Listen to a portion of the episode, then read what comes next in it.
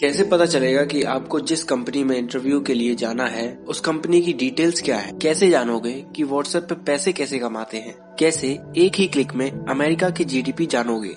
अपने बीमारी के लक्षण घर बैठे बैठे कैसे चेक करोगे? तो इन सब सवालों का जवाब है गूगल तो आज हम गूगल के बारे में ही जानेंगे कि वो कैसे इंटरनेट का राजा बना। आज से 20 साल पहले गूगल का नाम तक नहीं था और उससे चार साल पहले तक इंटरनेट पर सर्च करने का कोई रास्ता नहीं था। लोग डायरेक्टली वेबसाइट के नाम ब्राउज़र में टाइप करके उस वेबसाइट पर पहुँचते थे और उन वेबसाइट्स के पेजेस पर जाके इन्फॉर्मेशन ढूंढते थे। लेकिन इस तरीके से अपने सवालों के जवाब ढूंढ पाना काफ़ी मुश्किल था। बल्कि ना के बराबर था। अगर सर्च करके कोई जानकारी नहीं पाई जा सकती थी तो वर्ल्ड वाइड वेब का क्या फ़ायदा था? गूगल आज दुनिया का नंबर वन सर्च इंजन है, जिसकी वजह से दुनिया में इतनी बड़ी क्रांति हुई है। लेकिन सर्च रेवोल्यूशन की शुरुआत गूगल से नहीं हुई थी। हम इस सर्च रेवोल्यूशन की शुरुआत जानने की कोशिश करेंगे। उन्नीस सौ चौरानवे में स्टैनफोर्ड यूनिवर्सिटी की इलेक्ट्रिकल इंजीनियरिंग के दो छात्र जेरी योंग और डेविड फिलो कंप्यूटर के साथ अकेले रह गए। जब उनके प्रोफेसर एक साल के लिए छुट्टी पर गए थे, दोनों इंटरनेट चलाना जानते थे, तब जेरी और डेविड हर हालत में स्टैनफोर्ड यूनिवर्सिटी की फैंटेसी बास्केटबॉल लीग जीतना चाहते थे, जिसके लिए वो अपने प्रोफेसर के इंटरनेट का इस्तेमाल करते थे। उसी वक्त ये शरारत करते करते उनके दिमाग में लोगों के इंटरनेट सर्च को आसान बनाने का आइडिया आया। उन्होंने उसके लिए जेरी और David's guide to the world wide web. नाम की वेबसाइट शुरू कर दी, जो कि एक ह्यूमन एडिटेड वेबसाइट की डायरेक्टरी थी, जिसे जेरी और डेविड ने घंटों अलग अलग काम की वेबसाइट को जमा करके कैटेगरी और सब कैटेगरी वाइज कंपाइल किया था। ये वेबसाइट रातों रात मशहूर हुई और इस पर करोड़ों का ट्रैफ़िक आने लगा। जो वेबसाइट सिर्फ़ हॉबी के लिए बनाई गई थी, उसमें जेरी और डेविड को बिज़नेस की संभावना नज़र आई। और उन्नीस में उन्होंने अपनी वेबसाइट का नाम छोटा और जोश भरा होना चाहिए, ये सोचकर कॉम रखा। लेकिन सिर्फ़ नाम से कंपनियाँ खड़ी नहीं होती और इसके लिए लगता है ढेर सारा पैसा। सिक्योर कैपिटल के माइकल जब याहू के फाउंडर से मिलने गए, तब वो एक गंदे से रूम में थे, जहाँ चारों तरफ़ सामान बिखरा था, पिज्जा के कार्टून पड़े थे। बिज़नेस शुरू करने वाले दो ही लड़के थे जिनके पास बिज़नेस का कोई ठोस प्लान नहीं था। लेकिन फिर भी माइकल याहू की सफलता की संभावना को नाकार नहीं कर पाए और उन्होंने याहू में 20 लाख डॉलर लगा दिए। वेबसाइट पर ट्रैफ़िक तो बहुत था, लेकिन उस वक्त तक कोई भी नहीं जानता था कि इंटरनेट से कैसे पैसे कमाए जाते हैं। जब एक जगह ज़्यादा लोगों की भीड़ जमा हो जाती है तो वहाँ एडवर्टाइजमेंट के आसार बनते हैं। यही सोचकर इन्वेस्टर्स ने याहू पे एडवर्टाइजमेंट के थ्रू पैसे कमाने के बारे में बात की। लेकिन जेरी और डेविड को लगता था कि एडवर्टाइजमेंट की वजह से लोग उनकी साइट पर विज़िट करना पसंद नहीं करेंगे। पैसे कमाने का कोई और ज़रिया न मिलने के कारण डरते डरते जेरी और डेविड ने उन्नीस सौ पंचानवे में याहू पर पहला बैनर एड डाला। चेरी और डेविड का डर झूठा साबित हुआ और याहू पर और ज़्यादा ट्रैफ़िक आने लगा। ज़्यादा ट्रैफ़िक मतलब ज़्यादा एड्स और ज़्यादा एड्स मतलब ज़्यादा पैसा जिससे ये 20 साल के दो लड़के रातों रात अरबपति बन गए। याहू ने पहली बार दुनिया को दिखा दिया कि इंटरनेट से पैसे भी कमाए जा सकते हैं। इसी वजह से उन्नीस सौ छियानवे में याहू के कंपटीशन में कई सारी कंपनियाँ आ गईं, लेकिन इनमें से एक्साइट डॉट कॉम ये याहू का कड़ा मुकाबला कर रही थी। एक्साइट डॉट कॉम भी स्टैनफोर्ड यूनिवर्सिटी के लड़कों ने बनाई थी। इसमें याहू से एडवांस टेक्निक का यूज़ किया गया था। अब आप कोई भी वर्ड टाइप करके जो आपको चाहिए, उसकी जानकारी प्राप्त कर सकते थे। आज हम जैसे सर्च करते हैं, उसका ये पहला रूप था। एक्साइट डॉट कॉम भी इंटरनेट पर तेज़ी से बढ़ने लगी। अब डॉट कॉम का युग शुरू हो गया था। उन्नीस से इंटरनेट पर और ज़्यादा ट्रैफ़िक बढ़ने लगा और याहू, एक्साइट या इन जैसी बाकी सर्च इंजन ने अपना मेन काम छोड़कर अपने आप को पोर्टल में बदल लिया, जहाँ पर चैटिंग, ईमेल, स्टॉक्स ऐसी ढेर सारी इंफॉर्मेशन थी। मानो, ये एक ऑनलाइन मेले की तरह हो। सारा दिन अलग अलग शब्दों को टाइप करने के बाद भी जो जानकारी चाहिए थी, वो भी हाथ नहीं लगती थी। ज़्यादातर रिजल्ट्स ऐसे होते थे जो कोई ना कोई सामान बेचने की कोशिश करते थे, जो आपके काम का नहीं था। उस वक्त दुनिया उस रास्ते की तलाश में थी, जिससे वेब पर ज़्यादा अच्छे ढंग से सर्च किया जा सके। और ये रास्ता भी वहीं से निकला, जहाँ से याहू और एक्साइट का जन्म हुआ था। यानी स्टैनफोर्ड यूनिवर्सिटी से। एक बार कंपनी का नाम काफ़ी ऊट पटांग सा था, गूगल, और फिर से इस कंपनी के संस्थापक हाल ही में मिले एक दूसरे से नए जवान लड़के थे, लैरी पेज और सरजी ब्रेन, जो स्टैनफोर्ड यूनिवर्सिटी में पीएचडी कर रहे थे। अपने रिसर्च प्रोजेक्ट का आइडिया ढूंढ रहे थे। लैरी ने वेब सर्च के मैथमेटिकल प्रॉपर्टीज़ को समझा और एक वेब सर्च इंजन बनाया। उनके मुताबिक वेब पर मौजूद अरबों पेज अपने आप अपना महत्व बना देते हैं। यानी कि लोगों के लिए ये पेज कितना महत्वपूर्ण है। उनका मानना था कि एक वेबसाइट से दूसरी वेबसाइट को भेजा गया लिंक एक तरह की सलाह है। इसी विचार पर ये सर्च इंजन बनाया गया था। गूगल में पेज बी के लिंक को पेज ए के पेज बी को दिए गए वोट में गिनता था। इन वोटों से गूगल पता लगाता था कि कौन सी वेबसाइट महत्वपूर्ण है। फॉर एग्ज़ाम्पल अगर मार्क जगरबर्ग के लिए एक साइट चार करोड़ बार लिंक हुई है तो इसका मतलब कि ढेर सारे लोगों के लिए वो काम की चीज़ है। और अगर कोई साइट सिर्फ़ सौ बार लिंक हुई है तो वो किसी काम की नहीं है। लैरी और सरगी ने अपनी कंपनी का नाम शुरू में बैकरब रखा था, जो फिर बदलकर गूगल, यानी एक के पीछे सौ ज़ीरो, जिसकी स्पेलिंग में छोटा सा चेंज करके उन्होंने कंपनी का नाम गूगल रखा था। लैरी को उसकी ज़बरदस्त खोज और आगे जाके गूगल को मिलने वाली सफलता के बारे में जरा भी भनक नहीं थी। पहले शख्स जिन्होंने गूगल को दुनिया के सामने पहचान दिलाई, वो थे लैरी पेज और सर्गी ब्रिन के प्रोफेसर हेक्टर गार्सिया मोलिना। उनकी मदद से लैरी और सर्गी ने गूगल को स्टैनफोर्ड यूनिवर्सिटी की वेबसाइट पे लॉन्च किया, जिसका नाम Google dot Stanford dot edu था। उस वक्त सब लोगों को लगा कि ये बेहद काम की चीज़ है। दुनिया को एक और नया सर्च इंजन मिला। जो सर्च का काम करता था गूगल का ट्रैफ़िक इतना ज़्यादा बढ़ गया था कि इससे स्टैनफोर्ड यूनिवर्सिटी की वेबसाइट पर भारी असर पड़ा। इसीलिए स्टैनफोर्ड ने गूगल को अपनी वेबसाइट से हटा दिया। अब समय था कि लैरी और सरगी सिलिकॉन वैली पहुँचे और उन पैसों का जुगाड़ करें, जिससे उनके आइडिया को एक बिज़नेस के रूप में बदला जा सके। आज स्टॉक मार्केट में गूगल का मार्केट कैपिटलाइजेशन लगभग साढ़े नौ सौ बिलियन डॉलर है। उनकी सिलिकॉन वैली में बड़ी इमारत है और दुनिया पर प्रभाव डालने की ज़बरदस्त क्षमता है। ये सब सुनकर आपको लगा होगा कि इन्वेस्टर्स उनके पीछे पीछे दौड़े चले आएँगे, लेकिन ऐसा नहीं था। इन्वेस्टर्स का रिएक्शन गूगल के लिए ये नहीं था, बल्कि ये था कि, अरे नहीं, एक और सर्च इंजन लेकिन इसके बीच एक अलग रिएक्शन विनोद खोसला का था, जो बेहद कामयाब वेंचर कैपिटलिस्ट, टेक गुरु और सन माइक्रो सिस्टम के संस्थापक थे। विनोद खोसला ने लैरी और सरगी को एक्साइट वालों से मिलवाया और कहा कि गूगल सर्च इंजन औरों से कई बेहतर है। विनोद खोसला ने तब एक्साइट डॉट कॉम में अपने पैसे लगाए थे। उनका विचार सरल था। वो चाहते थे कि एक्साइट गूगल की सर्च टेक्नोलॉजी को खरीद ले या उनके साथ टाई अप कर ले। तो उनके सबसे बड़े कॉम्पिटिटर याहू से आगे निकलने का मौका उन्हें मिलेगा। लेकिन गूगल की टेक्नोलॉजी खरीदने के लिए एक्साइट बिल्कुल भी तैयार नहीं था। उनका कहना था कि सर्च इंजन कोई नई चीज़ नहीं है और ये काम तो हम भी कर सकते हैं। उस वक्त अगर एक्साइट चाहती तो गूगल को खरीद सकती थी। वो भी मात्र 10 लाख डॉलर में। पर आज गूगल की कीमत लगभग साढ़े नौ बिलियन डॉलर है।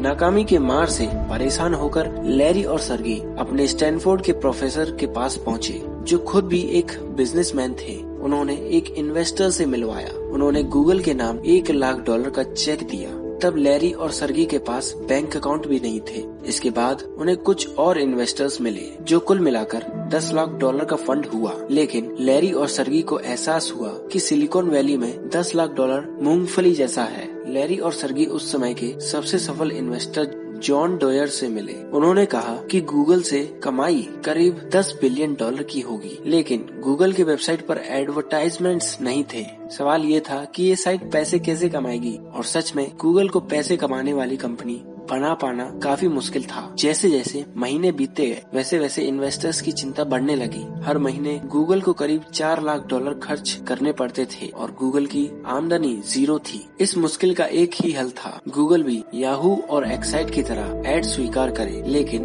बड़ी हिम्मत और अपनी दूर दृष्टि के कारण लैरी और सरगी ने इस आसान हल को अपनाने से इनकार कर दिया। वो सोच भी नहीं सकते थे कि उनका गूगल बाकी वेबसाइट की तरह होगा। वो चाहते थे कि लोग उनके पोर्टल से खुश होकर लौटे और साथ ही उन्हें जो एडवर्टाइजमेंट्स देखने को मिले, वो उनके काम के हों। लेकिन उन्हें ये समझ नहीं आ रहा था कि कैसे होगा ये सब। समय और पैसा दोनों हाथ से निकल रहे थे। इसीलिए उन्होंने बेहद विवादी ढंग से पूरी तरह सिलिकॉन वैली की कैसे पता चलेगा कि आपको जिस कंपनी में इंटरव्यू के लिए जाना है, उस कंपनी की डिटेल्स क्या है? कैसे जानोगे कि व्हाट्सएप पे पैसे कैसे कमाते हैं? कैसे एक ही क्लिक में अमेरिका की जीडीपी जानोगे? अपने बीमारी के लक्षण घर बैठे बैठे कैसे चेक करोगे? तो इन सब सवालों का जवाब है गूगल तो आज हम गूगल के बारे में ही जानेंगे कि वो कैसे इंटरनेट का राजा बना। आज से 20 साल पहले गूगल का नाम तक नहीं था और उससे चार साल पहले तक इंटरनेट पर सर्च करने का कोई रास्ता नहीं था। लोग डायरेक्टली वेबसाइट के नाम ब्राउज़र में टाइप करके उस वेबसाइट पर पहुँचते थे और उन वेबसाइट्स के पेजेस पर जाके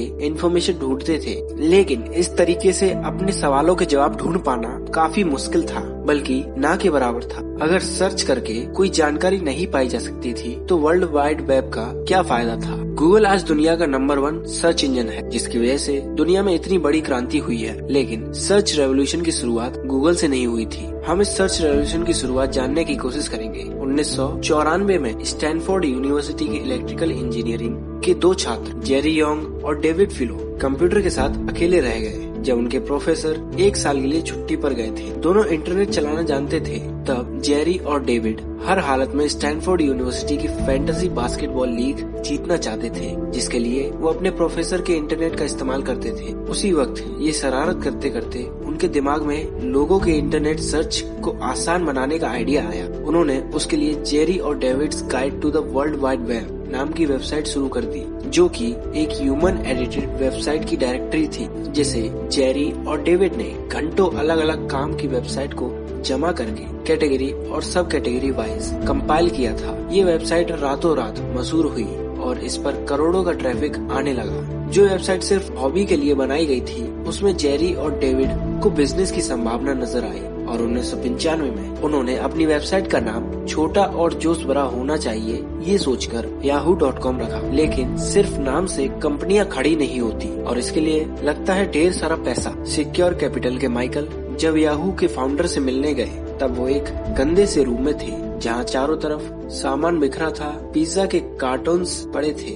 बिज़नेस शुरू करने वाले दो ही लड़के थे जिनके पास बिज़नेस का कोई ठोस प्लान नहीं था। लेकिन फिर भी माइकल याहू की सफलता की संभावना को नाकार नहीं कर पाए और उन्होंने याहू में 20 लाख डॉलर लगा दिए। वेबसाइट पर ट्रैफ़िक तो बहुत था, लेकिन उस वक्त तक कोई भी नहीं जानता था कि इंटरनेट से कैसे पैसे कमाए जाते हैं। जब एक जगह ज़्यादा लोगों की भीड़ जमा हो जाती है तो वहाँ एडवर्टाइजमेंट के आसार बनते हैं। यही सोचकर इन्वेस्टर्स ने याहू पे एडवर्टाइजमेंट के थ्रू पैसे कमाने के बारे में बात की। लेकिन जेरी और डेविड को लगता था कि एडवर्टाइजमेंट की वजह से लोग उनकी साइट पर विज़िट करना पसंद नहीं करेंगे। पैसे कमाने का कोई और ज़रिया न मिलने के कारण डरते डरते जेरी और डेविड ने उन्नीस सौ पंचानवे में याहू पर पहला बैनर एड डाला। चेरी और डेविड का डर झूठा साबित हुआ और याहू पर और ज़्यादा ट्रैफ़िक आने लगा। ज़्यादा ट्रैफ़िक मतलब ज़्यादा एड्स और ज़्यादा एड्स मतलब ज़्यादा पैसा जिससे ये 20 साल के दो लड़के रातों रात अरबपति बन गए। याहू ने पहली बार दुनिया को दिखा दिया कि इंटरनेट से पैसे भी कमाए जा सकते हैं। इसी वजह से उन्नीस सौ छियानवे में याहू के कंपटीशन में कई सारी कंपनियाँ आ गईं, लेकिन इनमें से एक्साइट डॉट कॉम ये याहू का कड़ा मुकाबला कर रही थी।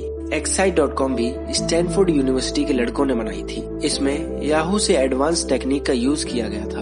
अब आप कोई भी वर्ड टाइप करके जो आपको चाहिए, उसकी जानकारी प्राप्त कर सकते थे। आज हम जैसे सर्च करते हैं, उसका ये पहला रूप था। एक्साइट डॉट कॉम भी इंटरनेट पर तेज़ी से बढ़ने लगी। अब डॉट कॉम का युग शुरू हो गया था। उन्नीस से इंटरनेट पर और ज़्यादा ट्रैफ़िक बढ़ने लगा और याहू एक्साइट या इन जैसी बाकी सर्च इंजन ने अपना मेन काम छोड़कर अपने आप को पोर्टल में बदल लिया जहाँ पर चैटिंग ईमेल, स्टॉक्स ऐसी ढेर सारी इन्फॉर्मेशन थी। मानो ये एक ऑनलाइन मेले की तरह हो। सारा दिन अलग अलग शब्दों को टाइप करने के बाद भी जो जानकारी चाहिए थी वो भी हाथ नहीं लगती थी। ज़्यादातर रिजल्ट्स ऐसे होते थे जो कोई ना कोई सामान बेचने की कोशिश करते थे, जो आपके काम का नहीं था। उस वक्त दुनिया उस रास्ते की तलाश में थी, जिससे वेब पर ज़्यादा अच्छे ढंग से सर्च किया जा सके। और ये रास्ता भी वहीं से निकला, जहाँ से याहू और एक्साइट का जन्म हुआ था। यानी स्टैनफोर्ड यूनिवर्सिटी से। एक बार कंपनी का नाम काफ़ी ऊट पटांग सा था, गूगल, और फिर से इस कंपनी के संस्थापक हाल ही में मिले एक दूसरे से नए जवान लड़के थे, लैरी पेज और सरजी ब्रेन, जो स्टैनफोर्ड यूनिवर्सिटी में पीएचडी कर रहे थे। अपने रिसर्च प्रोजेक्ट का आइडिया ढूंढ रहे थे। लैरी ने वेब सर्च के मैथमेटिकल प्रॉपर्टीज़ को समझा और एक वेब सर्च इंजन बनाया। उनके मुताबिक, वेब पर मौजूद अरबों पेज अपने आप अपना महत्व बना देते हैं। यानी कि लोगों के लिए ये पेज कितना महत्वपूर्ण है। उनका मानना था कि एक वेबसाइट से दूसरी वेबसाइट को भेजा गया लिंक एक तरह की सलाह है। इसी विचार पर ये सर्च इंजन बनाया गया था। गूगल में पेज बी के लिंक को पेज ए के पेज बी को दिए गए वोट में गिनता था।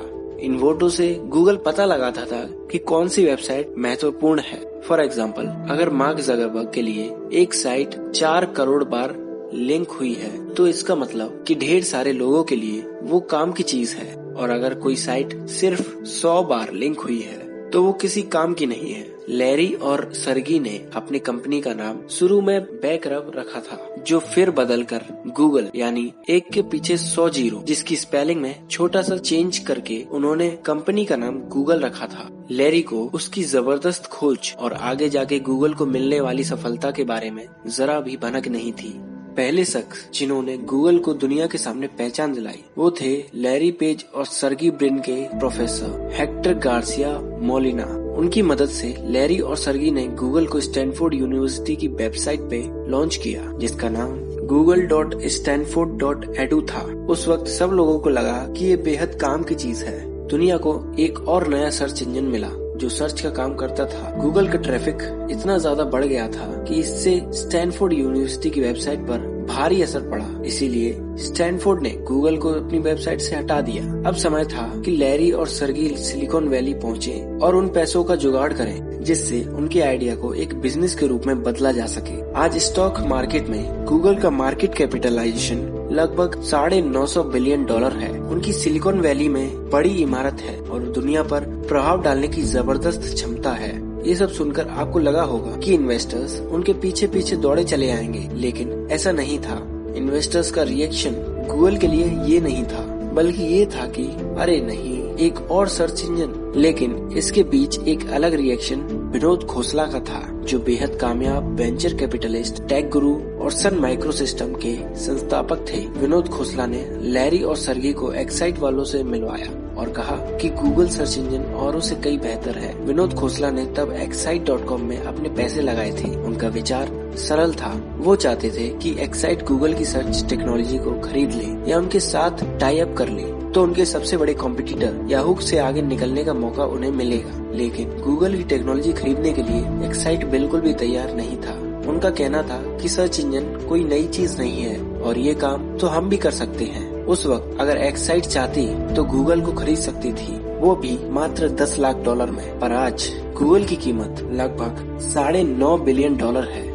नाकामी के मार से परेशान होकर लैरी और सरगी अपने स्टैनफोर्ड के प्रोफेसर के पास पहुँचे, जो खुद भी एक बिजनेसमैन थे। उन्होंने एक इन्वेस्टर से मिलवाया। उन्होंने गूगल के नाम एक लाख डॉलर का चेक दिया। तब लैरी और सरगी के पास बैंक अकाउंट भी नहीं थे। इसके बाद उन्हें कुछ और इन्वेस्टर्स मिले, जो कुल मिलाकर 10 लाख डॉलर का फंड हुआ। लेकिन लैरी और सरगी को एहसास हुआ कि सिलिकॉन वैली में 10 लाख डॉलर मूंगफली जैसा है। लैरी और सरगी उस समय के सबसे सफल इन्वेस्टर जॉन डोयर से मिले। उन्होंने कहा कि गूगल से कमाई करीब 10 बिलियन डॉलर की होगी, लेकिन गूगल के वेबसाइट पर एडवर्टाइजमेंट्स नहीं थे। सवाल ये था कि ये साइट पैसे कैसे कमाएगी, और सच में गूगल को पैसे कमाने वाली कंपनी बना पाना काफ़ी मुश्किल था। जैसे जैसे महीने बीतते गए वैसे वैसे इन्वेस्टर्स की चिंता बढ़ने लगी। हर महीने गूगल को करीब चार लाख डॉलर खर्च करने पड़ते थे और गूगल की आमदनी ज़ीरो थी। इस मुश्किल का एक ही हल था। गूगल भी याहू और एक्साइट की तरह एड स्वीकार करे, लेकिन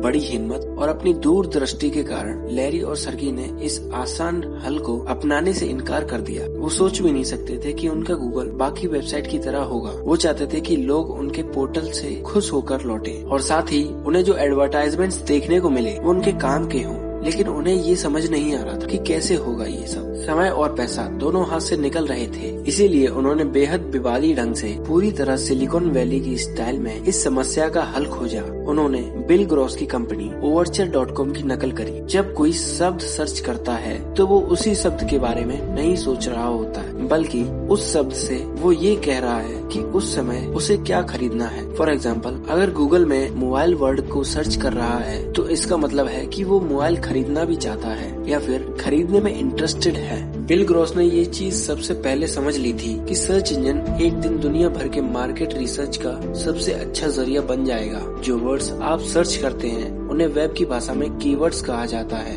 बिल ग्रॉस को अंदाज़ा हो गया था कि कीवर्ड्स पैसे कमाने का बहुत अच्छा ज़रिया है और इसी को समझते हुए बिल ग्रॉस ने अपनी साइट कॉम की शुरुआत की थी, जो कि रातों रात कामयाब हुई। गूगल को बिल ग्रॉस के इसी आइडिया से पैसे कमाने का ज़रिया नज़र आया और उन्होंने बिल ग्रॉस के साथ किए कुछ मीटिंग्स के बाद गूगल एडवर्ड नाम की सर्विस शुरू की, जो कि बिल्कुल ओवरचर जैसी ही थी। बिल ग्रोस ने अपने आइडिया को कॉपी करने के कारण गूगल पर मुकदमा दाखिल करवा दिया। लेकिन फिर दोनों ने इस मामले को अदालत के बाहर ही सुलझा लिया। ज़ाहिर है कि इस सौदे में बिल ग्रॉस को गूगल में अच्छी खासी भागीदारी मिली, जिससे ग्रॉस काफ़ी खुश हुए। इसके बाद गूगल ने अरबों डॉलर कमाए। गूगल ने आईपीओ निकाला, जो बहुत ज़्यादा सफल हुआ। और जिसके बाद लैरी और सरगी की गिनती दुनिया के सबसे अमीर लोगों में होने लगी। गूगल आज सिर्फ़ सर्च इंजन के काम पर ही नहीं टिका।